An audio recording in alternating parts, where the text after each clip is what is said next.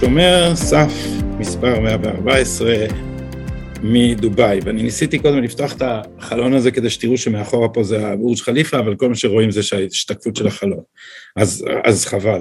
אה, אני אומר בפתיחות שומרי הסף בזמן האחרון, שאנחנו מעלים את כולם יחד עם עוד וידאוים שלי ושל אנשים אחרים מאוד מעניינים ברשת חופשית חדשה פופוליטיקה.קום, אם תיכנסו לשם קל מאוד לעשות לכם פרופיל, זה, זה רשת שיושבת על בלוקצ'יין ולכן אין שום דרך לצנזר אותה, אנחנו כולנו מתכוונים ליום קרייר, כי פה מעיפים את ברדוגו ושם עושים חוק לאמת אה, בסושיאל מדיה והצנזורה וההפעלה הולכת וגוברת, אני לא יודע אם אתם עוקבים אחרי מה שקרה בארצות הברית, בארצות הברית גילו שהילרי קלינטון, אנשים בשליחותה ריגלו אחרי טראמפ גם כשהוא היה, חדרו סייבר חדרו לתוך הקמפיין שלו ואחר כך חדרו לתוך הבית הלבן שלו.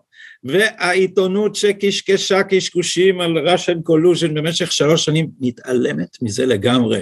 זאת אומרת אחד הדברים שאני חוזר ואומר כאן אין עיתונות. מה שקרה בעידן הזה זה שהעיתונות מתה ובמקום זה יש לנו תעמולה, כרגע התעמולה מנסה בכל הכוח להשתיק את העובדה שהתבצעו פה פשעים חמורים על ידי מה שמסתמן כמדינת המשטרה שייסד רוני אלשיך בישראל, אבל הדברים צצים ולכן ולמרות שרק לא מזמן דיברנו איתו כי אנחנו עוקבים אחריו אה, ואחרי מפעלותיו אה, כמקור ולא רק אה, כפרשן הזמנתי שוב מדובאי ישירות לנס ציונה בשידור מוקלט את מושיק קוברסקי, היי מושיק. ערב טוב, ערב טוב גדי. הסיבה שהתכנסנו ושאני רוצה לעשות משהו שנוגע לאירועי השעה ממש זה כשהבנתי בהדרגה מה קרה עם יום הדיונים המוזר הזה שהפסיק את משפט נתניהו אחרי שעורכי דינו של נתניהו רגע רגע רגע עם תוצרי הרוגלות משמשים את התביעה, אז אולי אנחנו צריכים לעשות רגע הפסקה ולברר באיזה תוצרים השתמשו, האם הם הושגו באופן חוקי ומה זה אומר על שאר המשפט, והשופטים אמרו לא, לא צריך להפסיק, אפשר להמשיך, אבל אז קרה משהו, ועד הצהריים השופטים התחרטו, so מושיק, walk us through it, כמו שאומרים באמריקאית.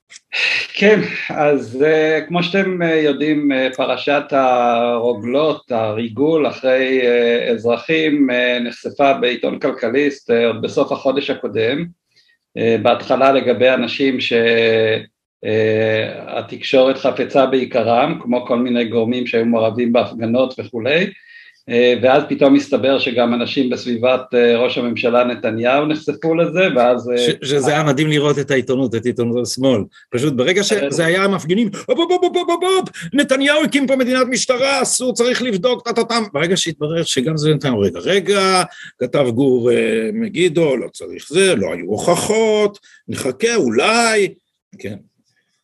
ובמקביל, מה שנתן לזה עוד דחיפה זה באמת הפנייה של אה, הסנגורים של אה, נתניהו ושל אה, הזוג אלוביץ' אל התביעה, לקבל מידע בדוק לגבי באיזה, על איזה עדים אנשים שקשורים לתיקים הופעלו אותן טכנולוגיות מתקדמות, אותן רוגלות, אותה תוכנת, תוכנה של NSO, סייפן בהגת המשטרה ותוכנות נוספות כי תכף נדבר על האספקטים החוקיים והטכניים של הנושא, אבל אה, הטענה הייתה שזה אה, הופעל בניגוד לחוק ולכן הם רוצים מידע מלא והפרקליטות השתהתה בתשובתה, בינתיים התבטלו ימי דיונים והתכנסנו שוב ליום הדיונים בשביעי לפברואר, לפני, אנחנו היום ב-15, ב-16, ב-16, לפני תשעה ימים, ביום שני שעבר היה הדיון ואיך ש...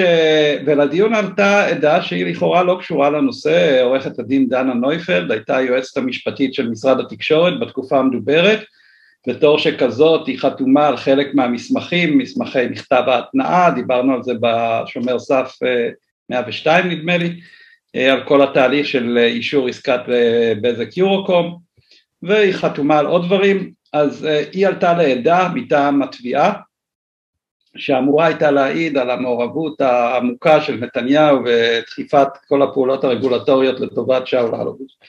אבל בטרם uh, התחילה להעיד, uh, קמו סנגוריהם של, קודם כל הסנגור של uh, שאול אלוביץ', ז'ק חן, ואחר כך גם עורך דין בועז בן צור של נתניהו, ואמרו שהתשתית שמונחת לפניהם כרגע של חומרי החקירה היא מעורערת לחלוטין מכיוון שהם לא יודעים איך הושגו חומרי החקירה האלה ומכיוון שהם כבר שבועיים מחזרים על פתחי הפרקליטות שתמסור להם תשובה ולא קיבלו אותה אז אה, הם מבקשים אה, להשעות את הדיון עד שהתשובה תימסר. אה, ובית המשפט שמאוד מעוניין להמשיך בדיונים כרגיל ביקש נימוקים. ואני דליתי מתוך הדברים שנאמרו מספר אמירות שלפחות על פניו מרמזות שלסנגורים יש יותר ידע מאשר מה שהם חושפים ברגע זה. וזה חלק מהסיבה ש... אבל הידע הזה, והידע הזה כאילו אומר לבית המשפט הנכבד, כדאי לכם להפסיק את הדיונים עכשיו, כדי שאחרת זה עומד להיות יותר מביך. נכון, אז אה, אומר למשל, אני אתן לכם כמה דוגמאות, אומר למשל עורך הדין בועז בן צור, כלומר, אה, התשובה כמובן שאנחנו חושבים צריך לעשות לפני המשך שמיעת העדים, אני רוצה להגיד מה צריך לקרות כאן מבחינתנו, אנחנו צריכים לקבל את המענה, ועכשיו הקטע המעניין, יכול להיות... המענה, שני... רגע, המענה זה לשאלה איך הושג הידע ואחרי מי ריגלו. כן, ואז הוא אומר להם, יכול להיות שנפקפק במענה, יכול להיות שנפקפק במענה, כי לנו, אנחנו לא חיינו רק מהפרסומים העיתונאיים, כי גם לנו יש אינדיקציות מסוימות. אה, יש לנו תשתית מסוימת שאנחנו מניחים, יש בדיקות שאנחנו עושים. למשל, נגיד עכשיו לבית המשפט הנכבד שהמענה לא יכול להסתמך שיגיד שוטר כך וכך, כי תלכו למערכת, לתוכנות, לגורמים שעשו את זה אצלם, הכל מתועד בצורה מלאה, לכן אנחנו לא נקדים את המאוחר. זאת אומרת, הוא מראש מזהיר את התביעה אל תשקרו, לא יודע אם זה לא יעזור, כפי שאנחנו רואים בהתפתחות של היום, אבל הוא אומר להם אל תשקרו. אז מה, אז מה פשר האזהרה? בוא תגיד לנו, מה, מה להדיוטות, מה הוא אומר להם? אה, כדאי לכם לא לשקר, כי אנחנו... זה לא טוב, אבל נפשע זה לא טוב, אבל לשקר על הפשע זה עוד פחות טוב. כן, אבל, אבל הוא בעצם אומר, כדאי לכם להיזהר במה שאתם משקרים, כי אתם לא יודעים מה אנחנו יודעים. בדיוק, בדיוק. עכשיו, העורך דין עמית חדד הוא עוד יותר ספציפי, הוא העורך דין של נתניהו לצורכי תיק אלף ואלפיים, לא לתיק ארבעת אלפים, אז uh, מעניין אותו התיקים שלו, ואז הוא אומר, uh, אם תהיה לנו מחר תגובה, באותו זמן הפרקליטות עוד טענה שהם יכולים לתת תגובה למחר, כן? אנחנו נקרא אותה, נלמד אותה ונראה ונחשוב איך ממשיכים מהדבר הזה. אני רק מבקש שחברתי תיקח בחשבון וגם ביקשנו את זה בכתובים, יש את פרשת תיק אלף הישן, תיק אלף הישן, להזכירכם, זה אוסף של מה שבשעתו אביחי מנדלבליט קרא כל מיני אה, זוטות ורכילויות שהוא קיבל עם כניסתו לתפקיד, שהוא פסל אותם ולדעתו לא, לא ראויים להגיע לכתבי אישום, וכל החומר הזה למעשה הוא שם בצד, כאילו כי לא רצו להראות שחקרו שם בניגוד לאישור יועץ משפטי ובניגוד, אז אמרו זה לא מעניין, יש תיק אלף החדש, תיק אלף החדש זה כל מה שנשאר, שגם אה, לא, לא יודע אם דיברנו על זה, זה אותה סיפור עם ארנון מילצ'ל וג'יימס פאקר, כמה טובות שנתניהו עשה למילצ'ן והסיגרים. אז, אה, אבל תיק אלף הישן כאילו אומר, גם שם אנחנו רוצים לדעת מה היה, וגם טעמים, חשיבות מיוחדת בפרשה שהיא קצת יותר צדדית, אבל עדיין חשובה מאוד לפרשת 2000, שזו הפרשה שבה נחקר ארי ארו ב-3H גלובל. מי שזוכר את שומר סף 109, דיברנו על תיק 2000 ועל איך ארי הרו נלקח לחקירה על חברה פרטית, חברת ייעוץ פרטית, שלא קשורה בכלל לנתניהו, שהוא אה, מכר אותה לזוג בארצות הברית, אה, ואחר כך קנה אותה, או ביטלו את העסקה אחרי שהוא הפסיק לעבוד כראש הסגל של נתניהו, והמשטרה טענה שהמכירה הזאת הייתה פיקטיבית ולכן יש פה מרמה והפרת אמונים. אז אומר עמית חדד כדאי גם שתבדקו מה קרה בחקירה הזאת של 3H גלובל שהיא לכאורה לא קשורה לתיקי נתניהו. גם שם חשוב מאוד לבדוק את הדברים כי הרי אין חולק על זה שבגלל פרשת 3H גלובל אה, ארי הרו הפך לעד מדינה ונתן נתן או נלקחו ממנו בדרכים טכנולוגיות שאנחנו לא יודעים את התשובה על זה, העיתונאי יואב יצחק אומר שזה היה המצב, אה, אותן קלטות שמשמשות כל הבסיס לתיק 2000, כך שגם על זה יש שאלה האם הם הושגו בדרך כשרה או לא כשרה. אז זה אומר... בוא, בוא מושיק תפרש ואל תרמוז, מה הם אומרים פה? מה, מה שעמית חדד... בוא נגיד, מה הם רומזים? אל תתחייב שזה מה שהאמת. מה פוסיבלי כן. רומזים פה?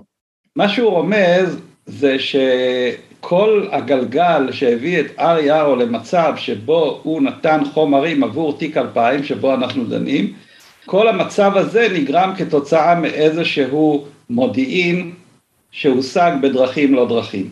זה מה שהוא רומז. זאת אומרת, יש מצב שנכנסו לטלפון של ארי הרו באמצעות רוגלה, שאבו משם את החיים שלו, ואז התחילו לחטט עד שמצאו משהו. האם נכון. יש גם חשד שאת כל ההקלטה של מוזס הוציאו במקור, פשוט עשו downloading במקור דרך איזה רוגלה? יש חשד כזה, אם כי אה, הטלפון של ארי הרו הוחרם, אה, ב... הוא נלקח, נתפס בעזרת צו, בדצמבר 2015. אבל זה לא אומר שלא תפסו את הטלפון כדי להלבין מידע שכבר היה להם. גם אם תפסו את הטלפון לצורך אה, חקירה בנושאי חברת 3H גלובל, בנקודת זמן זאת אין להם שום אישור לחקור את ראש הממשלה. זאת אומרת, אם הם תופסים את הטלפון ומגלים שם הקלטת שיחה בין נתניהו לבין מוזס, הם צריכים פשוט להפסיק לשמוע אותה, מהבנתי אסור להם, אסור להם. כי זה לא במסגרת צו החיפוש, הם צריכים רק דברים שקשורים לפרשת יש גלובל. אבל לכן זה לא סותר, זה, כלומר, זה, זה אישור אחד, אבל זה לא סותר שהם קודם מצאו את הדבר הזה, קודם עשו דאונלוד לשיחה, אחר כך החליטו להוציא צו, לתפוס את הטלפון כי הם כבר ידעו מה יש פה, זה אפשרות, אני לא אומר שזה מה שקרה. כן, זה... אבל צו, צו התפיסה אולי, מחש... אולי אה, נותן הכשר לרוגלה, אבל לא נותן הכשר למציאה. זה דקות. כלומר, לא נותן הכשר לתוכן שנמצא. לא נותן הכשר להשתמש בתוכן הזה כי עדיין אין אישור לחקור כן. את ראש הממשלה. אז זאת אומרת שיש פה, לחקור... יכול להיות שיש פה אה, סדרה של, אה, של עבירות אה, שונות. יכול להיות, ואת צו האישור לפתוח בחקירה ניתן רק במרץ 2016. יאללה, תראה מושיק, כל העולם יושב על התיק הזה, מהדיוטות, דרך עיתונאים, שרובם עיתונאים זה לא התואר המתאים, אבל אנשים שכותבים בעיתון את דברי כלבי התקיפה של הפרקליטות, מה שאנחנו קוראים, דרך ציבור שמתעניין, וצוות עורכי דין אה, מעולה, ואז מוצאים את כל הדברים האלה, אבל נאשם, שנאשם במשהו שהמשטרה השיגה עליו מידע על ידי חיטוט בטלפון שלו, בלי שום זה, הדליפה אותו הכפישה אותו, אימה עליו בחדרי חקירות וזה, ויש לו סנגור מהסנגוריה הציבורית, מה, איזה סיכוי יש? איזה סיכוי יש גם עכשיו? יש רגיל, בוודאי, בוודאי. אין שום סיכוי, כי עכשיו מה שקורה, מה שקורה הוא שגם עכשיו גם השופטים יודעים שהם תחת, אה, תחת זכוכית מגדלת. גם להם לא נוח. במשפט קצר להזכירך עשו דברים אה, מופרכים לחלוטין, אבל בדלתיים סגורות ואף אחד לא ידע, וזה קצר, זה היה נשיא מדינה. מי, ש, מי שמתנהל במשפט רגיל, הרי השופטים והפרקליטות הם במידה רבה אותה, אותו מיליה, הרבה יותר גרוע לפעמים במקרים יותר מדי רבים השופטים באים מהפרקליטות, אז זה לא רק החבר'ה, זה גם המנטליות התביעתית, ואז חלק מהדברים שאני שומע מעורכי דין פליליים שבתי המשפט מאשרים לפרקליטות לעשות, זה דברים, אה, זה דברים פשוט מטורפים. אז הנה פה, פה יותר קשה, כל ההבדל הוא שיותר קשה, אבל נכון גם שעשו יותר פשעים, כי, אה, כי זה ברור שהמשטרה מקדישה את המיטב של הכישרונות והכלים שיש לה בשירות אה, ההפיכה, לא, לא בשירות הפרוטקשן, מלחמה פרוטקשן בנגב. יש גם צריך, צריך את כל הסיפור הזה שכרגע סיפרנו עם הקלטות והמעצר של, אה, של הארו לחקירה ותפיסת המחשב והקלטות וכולי, צריך לשים בקונטקסט של השינויים שקרו באותו זמן, שים לב לנפשות הפועלות, כאשר ארי הארו נעצר, אה, היה עדיין דיונים מי יהיה המפכ"ל הבא, חשבו על גל הירש, והיועץ המשפטי היה יהודה ויינשטיין. וכאשר ניתן צו החיפוש שבמסגרתו הולבנו כאילו הקלטות, המפכ"ל היה רוני אלשיך והיועץ המשפטי היה אביחי מנדלבליט. זאת אומרת, יש, יכול להיות, אני אומר את זה בזהירות, אולי איזשהו קשר בין הנפשות המעורבות לבין העובדה שהתיק הזה הולבן והחל בתהליכו. אני רק אומר. אומר משהו בסוגריים, בסוגריים לפני שאני, לפני שאני, ואני אפסיק להפריע לך.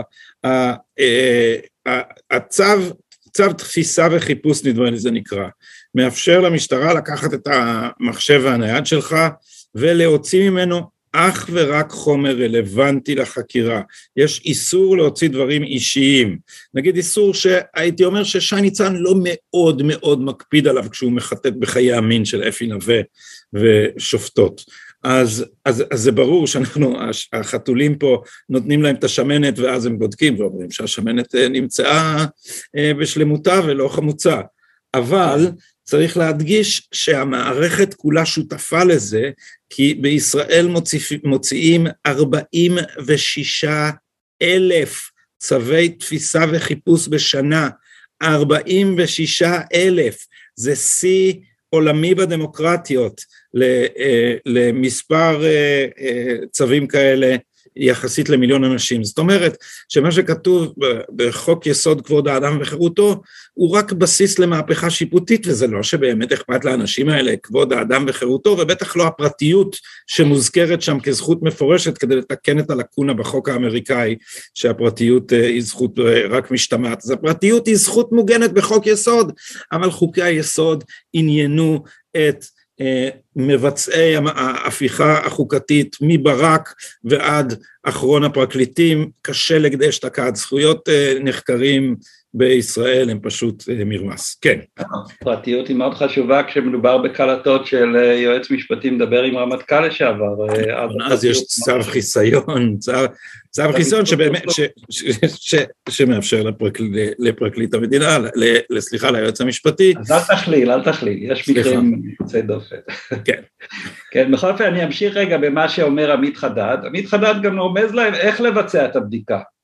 הוא אומר להם ככה, הוא אומר, אנחנו נבקש לדעת מה המתודולוגיה של הבדיקה וכל כך למה, להבנתנו מי שיכול לבדוק בצורה הטובה ביותר מה באמת היה זו החברה המייצרת, אם במקרה הזה מדברים בכלי של NSO אז ל-NSO יש, הלכתי והסתכלתי במסמכים שלהם, יש דרך לבדוק באופן כזה שגם אם מישהו מחק איזה רקורד כזה או אחר במערכת המשטרה, להם יש קובץ שנקרא כך וכך, כנראה לוג, והם יכולים לבוא במסגרת הקובץ הזה, להסתכל ולראות גם דברים שנמחקו מתוך המערכת של המשטרה. זאת אומרת, הוא אומר להם לכו לשם, שוב פעם, סוג של איום מרומז, כי הוא אומר, אם אפשר לעשות את זה, אולי אנחנו עשינו, כן.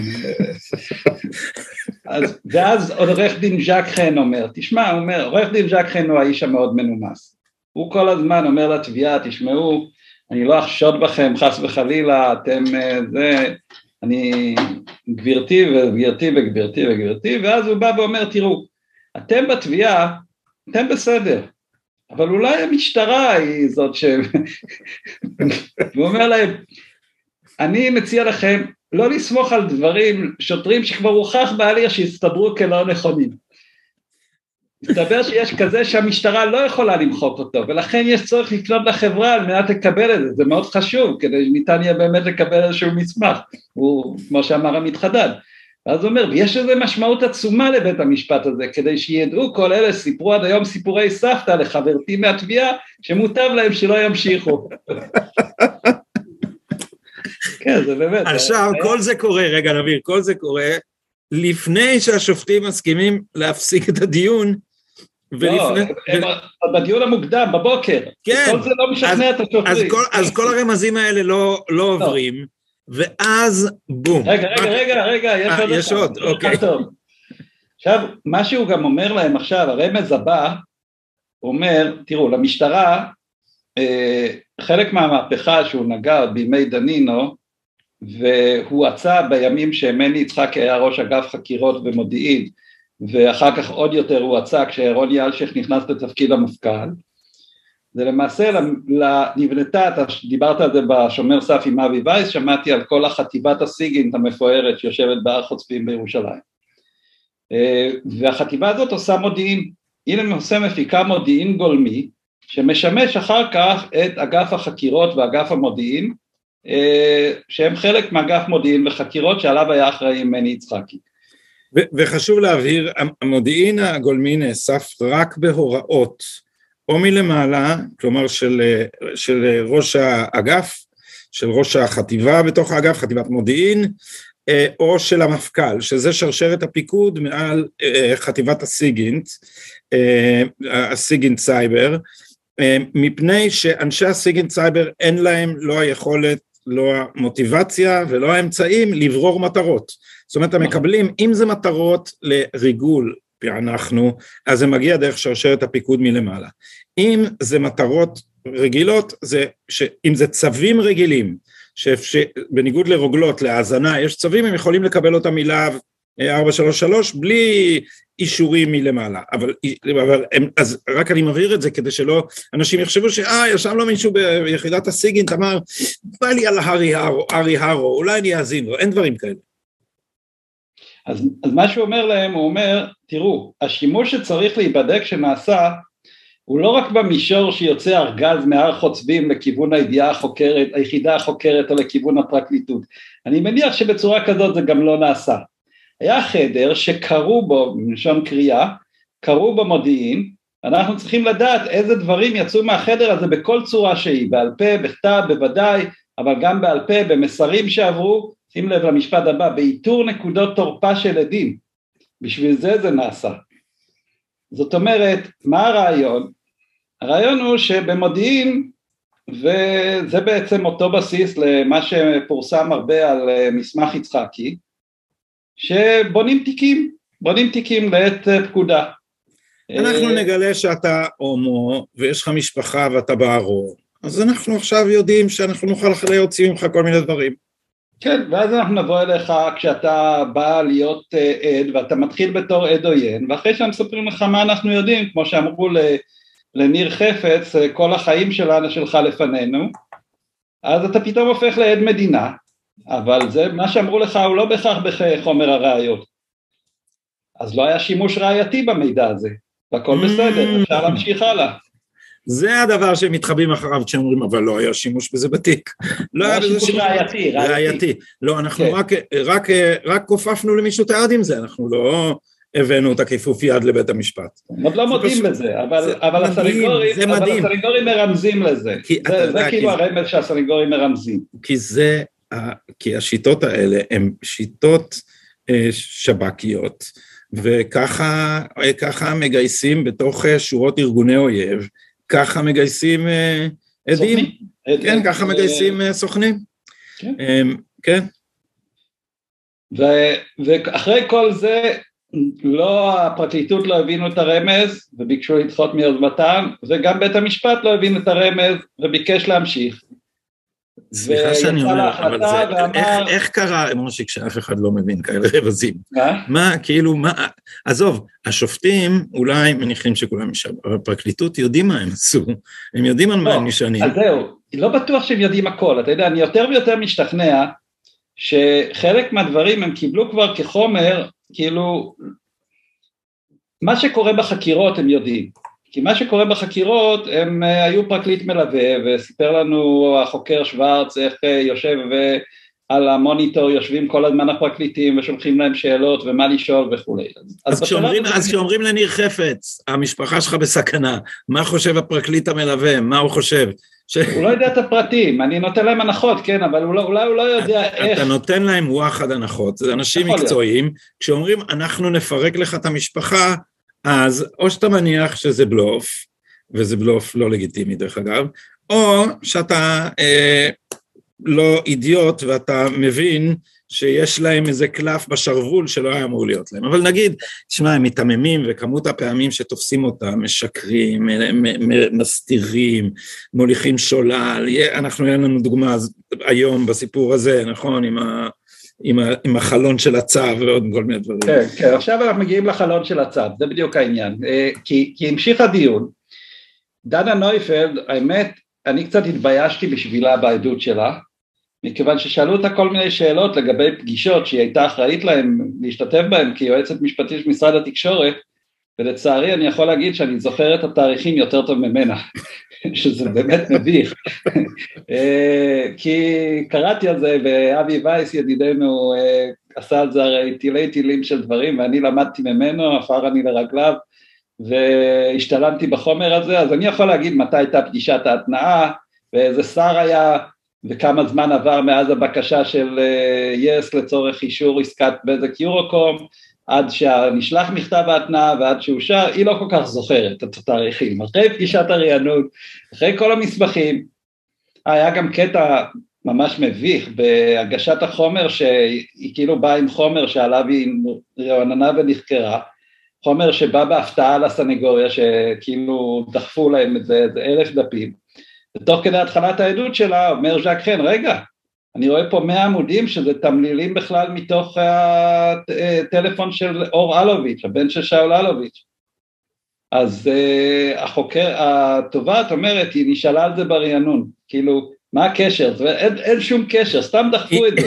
היא נשאלה ברענון. לא, היא הביאה את זה איתה, היא הביאה את זה איתה. כאילו, אם היא הייתה מחזיקה את זה, היא הייתה עכשיו אשמה בפשע של האזנת סתר, אתה מבין? אז אה, ז'אק חן, אז השופטת אומרת, היא באמת הביאה את זה איתה, אז אה, ז'אק חן אומר לה, אוי ואבוי, מה פתאום, במבינים האלה, אוי ואבוי, היא לא הביאה את זה איתה. השופט אומרת לו, צודק, צודק. אז, אז זה היה סתם איזה פשלה של התביעה, דברים כאלה קורים כל הזמן. זה עורכת דין. אבל הם רצו להכניס את זה לתוך חומר העדות, או שסתם זה, הם פשוט שמו שם משהו... אז השופטים מחליקים אומרים, זה, זה הוגש, אבל זה עוד לא התקבל כראיה, כשידונו בזה, אז אתם תצטרכו, תעלו את ההתנגדות שלכם אז, כל מיני דברים, אני לא כל כך בקיא בסדר הדין הפלילי ומה שמותר ומה שאסור, הסנגורים מאוד מתרעמים על זה, אבל זה עובר איכשהו, מחליק. ואנחנו מגיעים לעיקר, העיקר הוא שבשלב מסוים בעדות שלה, וזה שלב שכנראה צפו אותו בהגנה, זה היה מלכודת שהם חיכו שהם יפלו, הם שולפים, לה, מגיעים לקטע של פילבר נכנס לתפקיד, זה יוני 2015, uh, אה, הטענה של התביעה זה שהוא נכנס לתפקיד והדבר הראשון שהוא עשה זה out of the blue לאשר את העסקה של בזק יורוקום, כאשר אנחנו יודעים שזה תהליך שהתחיל כבר שלושה חודשים קודם, לפני שבכלל פילבר חלם שהוא יהיה מנכ"ל משרד התקשורת, וסיפרתי על זה בשומר סף 102, שזה הלך למועצת הכבלים והלוויין והיה לה דדליין של 90 יום, וה-90 יום האלה נגמרו ב-23 ליוני 2015, פילבר מה, מה לעשות נכנס שבועיים קודם לתפקיד, וד, ודנה נויפלד אמורה להעיד ש, שהדבר הראשון שהוא בא לעשות זה לגמור את העסקה הזאת, זה כאילו בגלל שנתניהו דחף אותו לעשות את זה, זה כאילו התזה. ומציגים לה פלט של שיחה בינה לבין שלמה פילבר, קופצים הסנגורים ואומרים מאיפה זה? תחת איזה צו זה הופק? אז אה, התביעה אומרת יש צו, אז הסנגורים רוצים לראות אותו, אז לוקחים הפסקה עשר דקות והולכים לחפש את הצו והנה חוזרת התובעת עם תרועת ניצחון, הנה הצו, מקרינים אותו על המסך, הצו הזה הוא מתאריך עשירי ליולי 2017 ל-30 יום, עד עשירי לאוגוסט 2017 אז אומר לה ז'אק חן, אבל השיחה הזאת הופקה בדצמבר 2015, אה, סליחה, 2017, אני יודע תאריכים קצת מבלבלים, מדברים פה כבר עכשיו לא על שלב האירועים אלא על שלב החקירות, אז הצו, צו התפיסה למחשב של שלמה פילבר ברשות לניירות ערך, בזמן שהוא עוד נחקר על תיק אחר, תיק בזק, שזה היה התיק שבו נתניהו בכלל לא היה מעורב, ותיק בזק שאחר כך התגלגל להיות תיק 4000, בשלב יותר מאוחר. אז על תיק בזק, רשות אחרת, הרשות לניירות ערך, הוציאה צו תפיסה על המחשב של שלמה פילבר לשלושים יום. והמסמך הזה שהציגו לה, הוא הופק בדצמבר על ידי יחידה אחרת ועל תיק אחר. אז אומר לה עורך דין מאיפה זה הופק, ואז הוא פונה לבית המשפט ואומר, עכשיו שאנחנו, עכשיו תראו מה קרה, הדברים מתחילים להתערבב, הוא אומר, הוא אומר, אנחנו מתחילים לראות איפה הדברים מתחילים להתערבב. אדון פילבר בלי מסכה, על המסכות אנחנו מאוד מקפידים אבל הוא הודבק, סתם ככה בצחוק על הקורונה. אז שפט ברם שואל אותו מה? אז הוא אומר, הוא הודבק בתוכנת ריגול, תוכנת הריגול ששאבה את הטלפון שלו. והמשטרה כבר מודה שהיא שאבה את הטלפון של פילבר, הוא אומר, באותה נקודה המשטרה כבר הודתה. אז אנחנו לא יודעים מה המשמעות של אותה הדבקה, מה הופק מאותה הדבקה. אז השופטת פרידמן פלדמן אומרת, אני מבינה שאת המסמך הזה העדה הביאה איתה, לא? אז הוא אומר לו, לא, לא, היא לא יכולה להביא, אוי ואבוי, היא לא הביאה את זה, כי אסור לה. אז אה, כי, כי אסור, כי אין צווים כאלה. כן, אז אסור היה לא, לה... נבין, אין צווים שמאפשרים הדבקה ברוגלה. כן, אז הוא אומר, אבל הצו הזה הוצא בעשירי ביולי, ב-12 ליולי עשו את החיפוש, עד העשירי לאוגוסט, אבל ההפקה לפי הסימון המשטרתי של השיחה הזאת הייתה ב-20 לדצמבר, הרבה אחרי שהצו פקע. ומה שהוא עוד אומר, הוא אומר, יש פה עוד אלמנט, בנובמבר, כלומר בין הצו חיפוש לבין הפקת השיחה, הרשות לניירות ערך הודיעה לפרקליטות שהיא גמרה את החקירה, וזהו, היא מעבירה את כל חומרי החקירה, והצו, והדבר הזה הוספק בכלל אחרי זה. אז uh, אומר לו השופט ברב, אתה אומר שיכול להיות שזה היה בגלל ההדבקה של אותה תוכנה?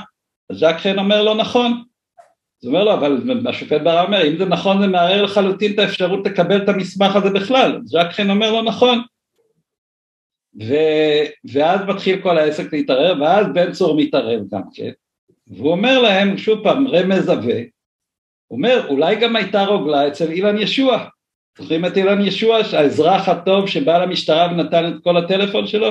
זה אומר, בן צור, אם הייתה רוגלה אצל אילן ישוע, אז אולי סיפור המעשה שסופר על האזרח שהגיע ומסר את החומר כי הוא החליט למסור את החומר בלי הסכם, מה פתאום? אולי לא, לא היה שום סיכום בנושא הזה, יש אפשרות נוספות. רגע, עצור כאן. אדם שחקן תמיד. אני, אני עוצר אותך פה, כי תכף נחזור לנקודה הזאת, כי היא מעניינת וגם אבי וייס דיבר עליה, אבל אה, אה, כששאלו את, אה, נדמה לי, יהודית תירוש, איך, הם, איך יש להם מידע לא מהתקופה של הצו, אז היא אמרה, הצו הוא רק, ל... מה היא אמרה? הצו הוא רק לתקופת החדירה, הוא לא לתקופת המידע, משהו כזה? בואו בוא נבין, הרי נניח שקיבלת צו ל-30 יום לתפיסה וחיפוש של מחשב. או טלפון, קח טלפון לצורך העניין. אתה לוקח את הטלפון, אחרי 30 יום אתה צריך להחזיר אותו, הדבר הראשון שאתה עושה זה מעתיק אותו למחשב שלך. אתה עכשיו יכול לחדור לתוכו, לא לתוך הטלפון, אלא לתוך העותק של הטלפון שהעתקת למחשב שלך, ולחפש לפי מילות החיפוש, לפי הדברים שקשורים לעבירה. כבר אמרנו שאתה לא יכול לחפש באופן בלתי מוגבל אה, את כל הדברים שלא קשורים לעבירה. מה קורה כשנגמרים השלושים יום? פה יש את המחלוקת. אומרת הסנגוריה, לא ייתכן הרי שהחומר הזה יישאר עכשיו במחשבי המשטרה לתמיד, ויש להם בופה פתוח, מתי שהם רוצים לבדוק משהו על הבן אדם, הם יכולים להיכנס, גם אם זה בכלל בעבירה אחרת. אם הם רוצים, הם צריכים להוציא צו חיפוש חדש. הרי האלטרנטיבה היא שמעתה והלאה כל המידע שלך נשמר אצל הרשות מידע אינטימי, מידע שאתה לא רוצה לחלוק עם אף אחד, ותמיד יכולים לחפש שם מתי שרוצים בלי צו, בלי כלום. אז הוא אומר, לא יכול להיות. מה טוענת התביעה? היא אומרת, השלושים יום, זה אומר, זה נותן לנו זמן לתפוס ולהעתיק. אחר כך אנחנו יכולים לעשות מתי שאנחנו רוצים מה שאנחנו רוצים. אז זה עכשיו הוויכוח. עכשיו, זה לא כזה ויכוח, כי, כי, כי, כי הדבר הזה הוא בנוגד לחוק. כי החוק לא מאפשר לעשות uh, חיפושים uh, לנצח בחומר שיש לך על כל עניין שאתה רוצה, אבל פה יש עוד משהו מוזר, תקן אותי אם אני טועה, הם בכלל שאבו משהו שנמצא אחר כך. הצו היה ב- ביולי עד אוגוסט, ויש להם דברים מדצמבר. נכון, יש להם דברים בדצמבר. עכשיו, יכול, עכשיו, יש פה שתי אפשרויות, היום דיברנו על זה באולפן הפתוח. זה לא בהכרח מוכיח רוגלה, זה יכול להיות שזה מוכיח שהם עברו על החוק בכך שהם עשו חיפוש נוסף בלי צו חיפוש על, על אימייל שהם העתיקו אז. אבל הם לא יכלו להעתיק אימייל עתידי, נכון?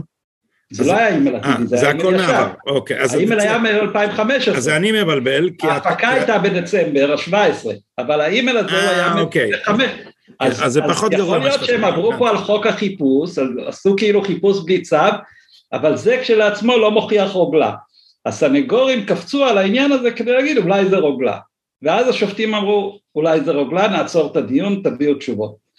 אז בעצם לא ברור שהעילה להפסקת הדיון היא אכן אחד המקרים של רוגלה, לדעתי לא בטוח בכלל, כנראה לא, לא במקרה הזה, זה לא אומר שלא היו רוגלות, אבל לא במקרה הזה, אני בכלל חושב שרוב הרוגלות זה בשלב המודיעין, כמו שדיברנו.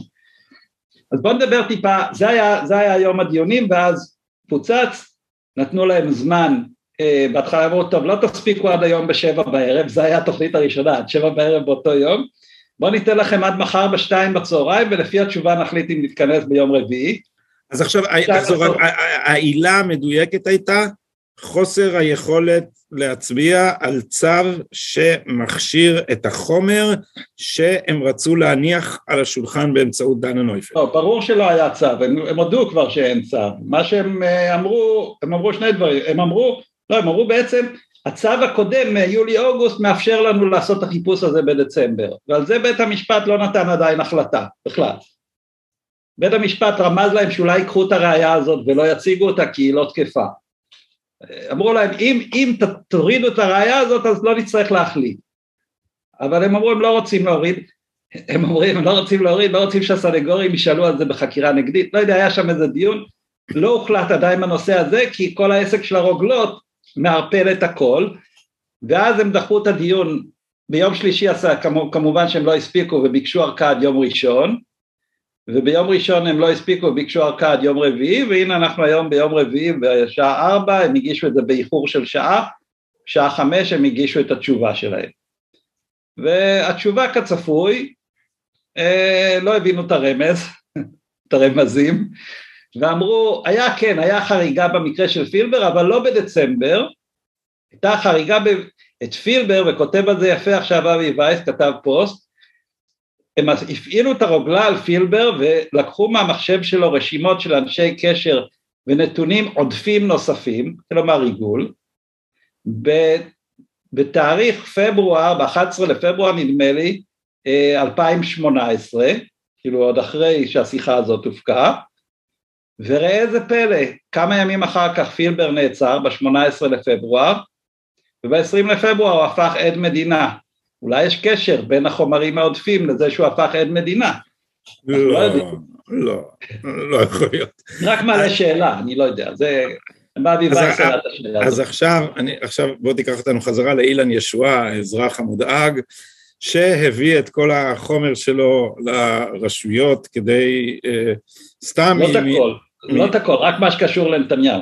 כן, את, את, את כל ה... אה, אה, זה, זה חשוב להגיד שזה לא קטנות מה שקשור לנתניהו, כי מדובר בכמות חומר שבשום אופן אי אפשר לאתר אותה בטווח הזמן שהוא תיאר שהוא איתר אותה. אז את זה אבי וייס הסביר, הסביר לי נכון. פעם אחת במונחים טכניים, תסביר לנו במונחים אה, שמתאימים גם לצופים שלנו.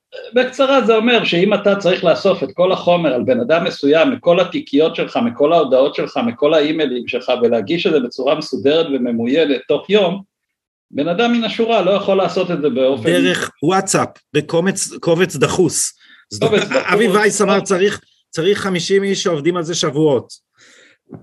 כן, צריך, זה עבודה, זה לא, זה לא מסוג הדברים, זה כאילו היה מסודר מדי מכדי לחשוב שבאמת האזרח המודאג אילן ישוע עשה את זה, בזמן קצר, אה, ופה באמת גם זה, זה הרמז שזרק אה, בועז בן צור. עכשיו באמת השאלה הגדולה, האם הרמזים שלהם אכן מסתמכים על ראיות ש, שהם לא חושפים אותם כרגע והם יחשפו אותם ברגע המתאים, או שזה סוג של, אה, אתה יודע, משחק פוקר שהם משחקים עם התביעה.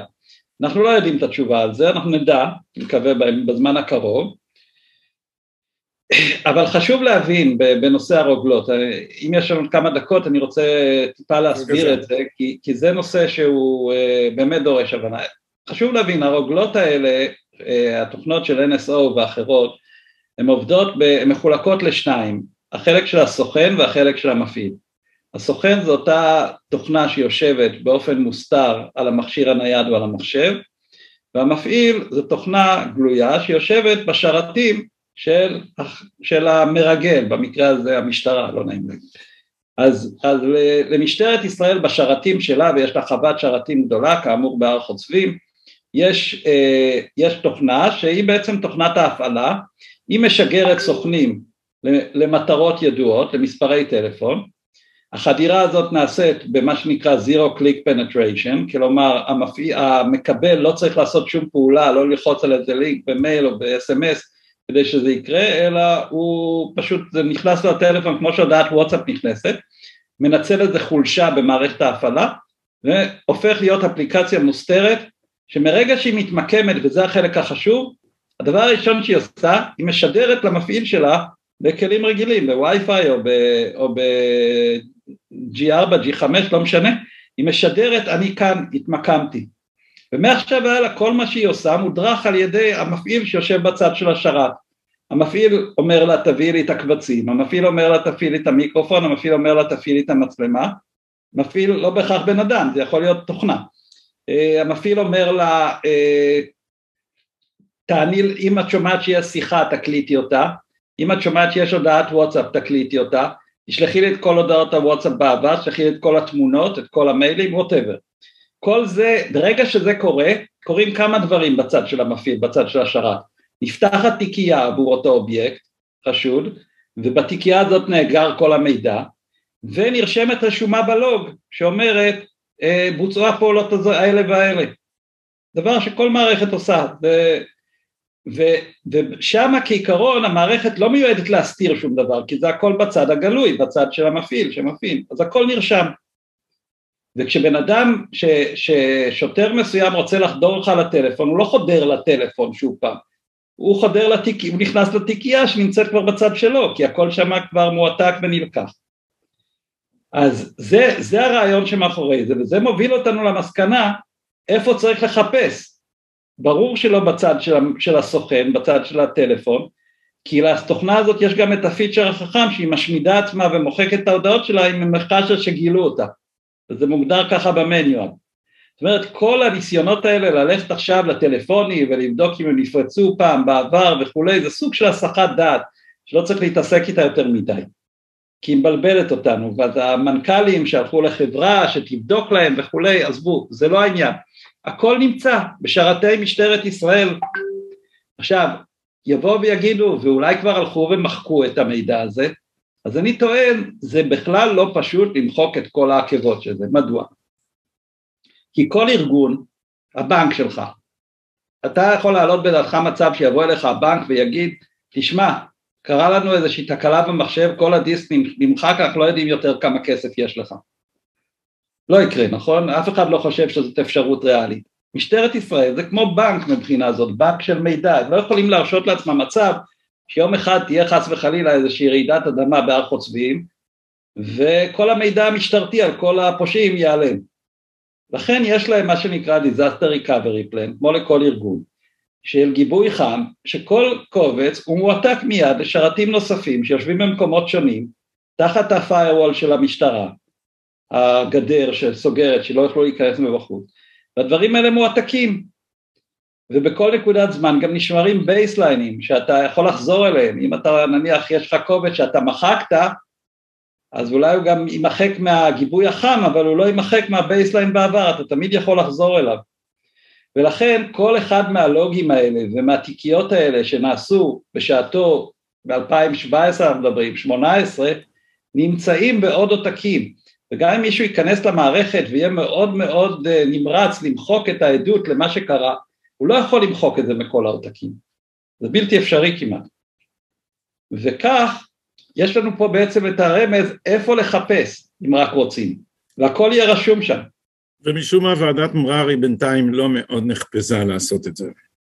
זה דבר אבסורדי, היום כשנתנו את התשובה של הפרקליטות, אני שמתי לב לדבר, התשובה שלהם זה, בוא נאמר ככה, המחמאה היחידה שאני יכול לתת לתשובה היום, שהיא יותר ברורה מחידת חמיצר שהייתה התשובה הקודמת שהם נתנו ביום ראשון.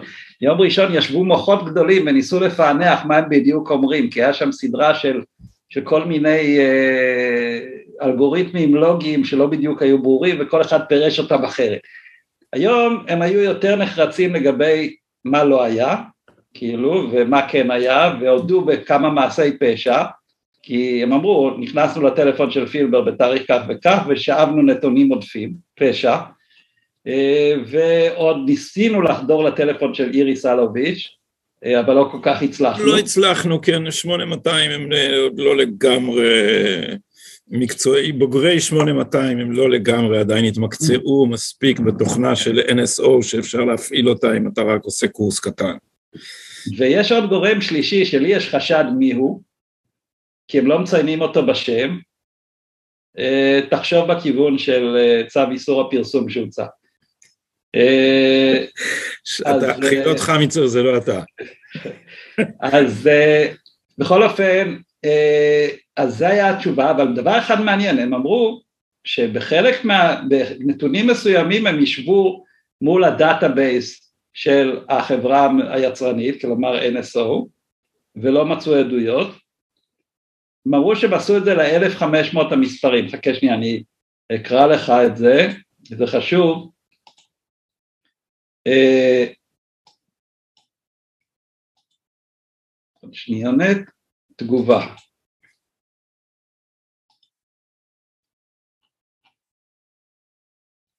כן, אה, שוב פעם, זה מאוד מאוד מאוד אה, זה, הם אומרים שבדקו את ה...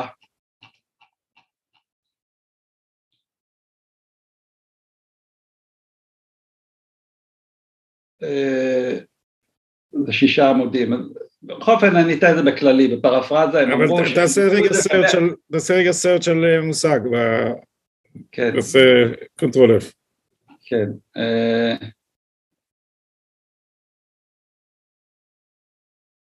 אנחנו בינתיים נשדר פרסומת, אל תדאג. כן, הנה. במסגרת הבדיקות שנתבקשה לעשות משטרת ישראל, ביצעה המשטרה, המשטרה בדיקה מקיפה של כלל הגורמים שנחקרו בתיקי 1000, 2000, 4000 וגם 1000 הישן וגם 1270.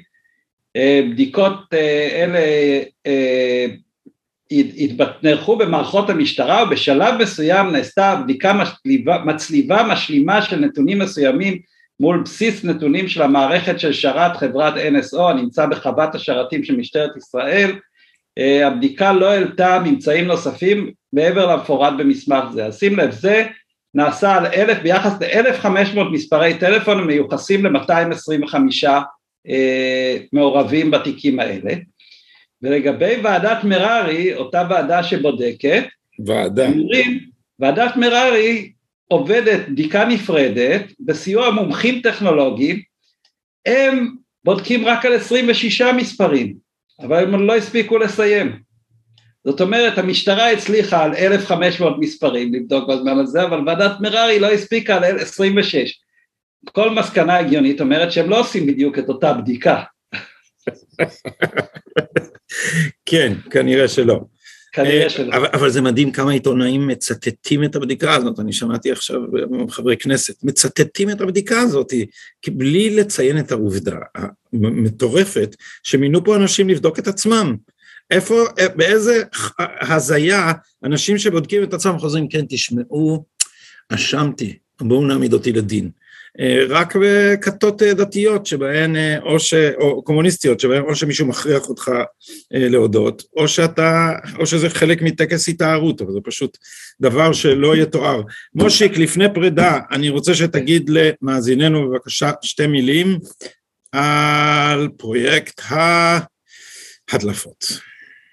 פרויקט ההדלפות, כן, אתם יודעים שכתבנו מאמר במידה לפני כחודש על ההפיכה השלטונית שבוצעה כאן בכלים אה, משפטיים ותקשורתיים.